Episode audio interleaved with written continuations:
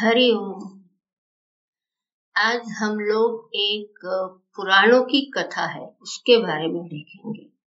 भीम को यह अभिमान हो गया था कि संसार में मुझसे अधिक बलवान कोई और नहीं है। सौ हाथियों का बल उसमें है।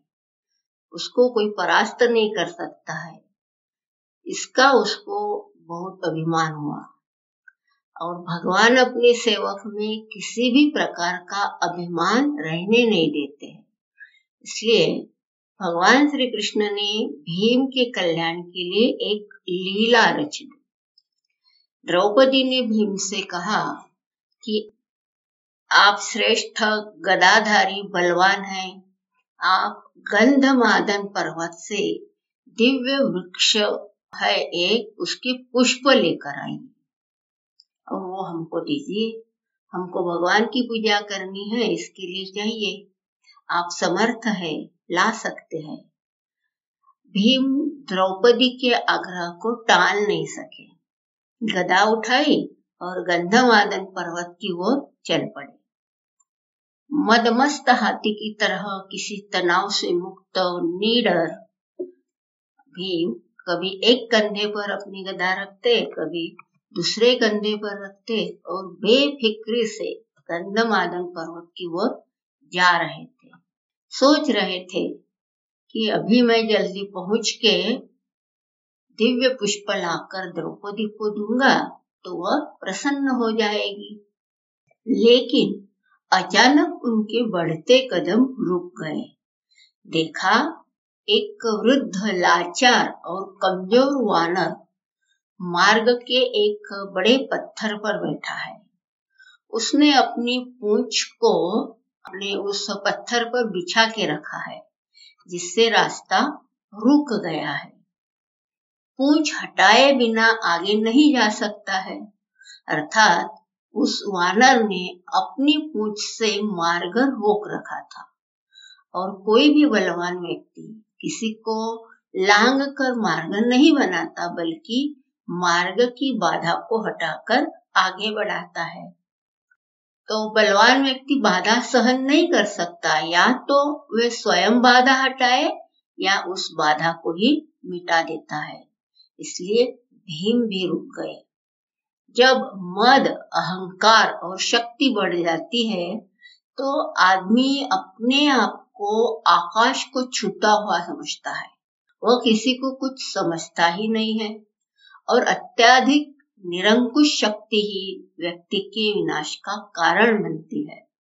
लेकिन भगवान श्री कृष्ण तो भीम का कल्याण करना चाहते थे। भीम का विनाश नहीं चाहते थे, उसमें सुधार करना चाहते थे। भीम ने कहा, ए वानर, अपने पूछ को हटाओ, मुझे आगे बढ़ना है। वानर ने देखा, एक बलिष्ठ व्यक्ति गदा उठाए। राजसी वस्त्र पहने मुकुट धारण किए, बड़े रोग के साथ उसे पूछ हटाने को कह रहा है। वह हैरान हुए। पहचान भी गए लेकिन क्योंकि वह भगवान श्री कृष्ण की लीला थी, इसलिए चुप हो गए। भीम के सवाल का जवाब नहीं दिया। भीम ने फिर कहा, वानर, मैंने कहा ना कि पूछ हटाओ। मुझे आगे जाना है। तुम वृद्ध हो, इसलिए कुछ नहीं कह रहा हो। वानर गंभीर हो गया। मन ही मन हंस दिया। कहा, तुम देख रहे हो ना कि मैं वृद्ध हूँ, कमज़ोर हूँ, उठ नहीं सकता, मुझमें इतनी ताकत नहीं है कि मैं स्वयं ही अपनी पूछ हटा लू तुम ही कष्ट करो और मेरी पूछ थोड़ी सरका दो। और आगे निकल जाओ। भीम के तेवर एकदम कसे, गदा कंधे से हटाई, नीचे रखी। इस वानर ने मेरे बल को ललकारा है। आखिर है तो एक पूछी, वह भी वृद्ध वानर की। भीम ने कहा, यह मामूली सी पूछ हटाना भी कोई मुश्किल है? क्या यह तुमने क्या कह दिया? मैंने बहुत बलवानों को परास्त किया है। धूल चटाई है। सौ हाथियों का बल है मुझे। इतना कहकर भीम ने अपने बाएँ हाथ से पूंछ को यो पकड़ा, जैसे एक तिनके को पकड़ रहा है। उठाया, हवा में उड़ा दिया, ऐसा उनको लगा। लेकिन भीम से वह पूछ हिल भी नहीं सकी। हैरान हुआ। फिर उसने दाएँ हाथ से पूछ को हटाना चाहा, लेकिन दाएँ हाथ से भी पूछ को भी भीम ने मामूली और कमज़ोर वानर की पूछ समझा था। उसने उसके पसीने छुड़वा दिए थे और भीम थक कर निढाल होकर एक तरफ़ खड़ा हो गया। सोचने लगा यह कोई मामूली वृद्ध वानर नहीं है। यह दिव्य व्यक्ति है। और इसकी असीम शक्ति का मैं सामना नहीं कर पाऊँगा। विनम्र और झुका हुआ व्यक्ति ही कुछ कर पाता है। अकड़ उसे ले डूबती है। ताकत गायब हो जाती और भीम वाकई वृद्ध वानर के सामने कमज़ोर लगने लगा। मद और अहंकार गायब हो गया। और जब मद और अहंकार मिटता है तभी भगवान की कृपा होती है। भीम ने कहा, मैं आपको पहचान नहीं सका।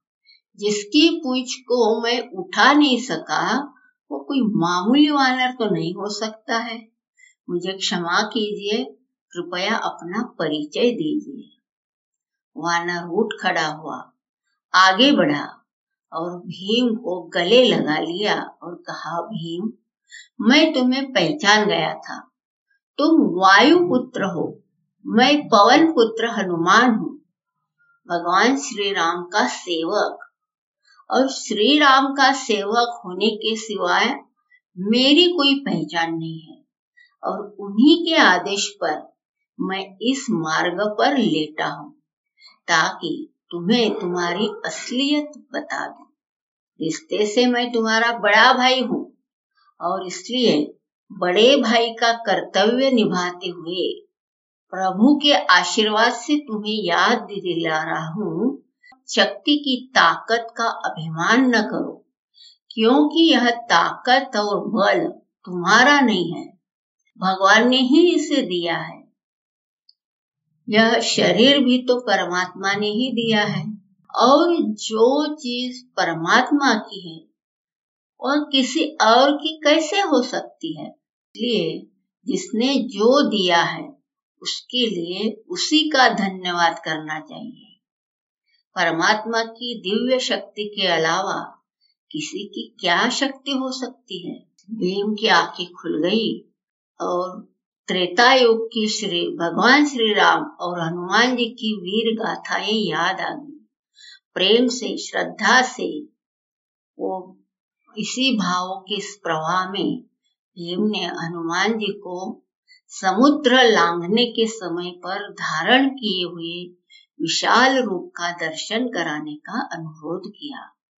और हनुमान जी ने भी भगवान श्री राम की कृपा से अपना आकार वैसा ही बढ़ाया और कहा, भीम, मेरे इस रूप को तुम देख पा रहे हो, लेकिन मैं भगवान श्री राम की कृपा से इससे भी बड़ा रूप धारण कर सकता हूँ। भीम ने हाथ जोड़कर हनुमान जी के श्री चरणों में गिर पड़े। वह समझ गए कि मैंने अपने बल का अभिमान किया था। उसको चूर चूर करने के लिए ही भगवान ने ये लीला रचाई है। इसलिए हमें भी अपने पास जो कुछ धन, मान, प्रतिष्ठा बल, संपत्ति, कुछ भी हो, ये सब भगवान की कृपा से प्राप्त हुआ है। इसमें भगवान की ही कृपा देखनी चाहिए। ये न कि इसका हमारे अंदर अभिमान हो। हरिओम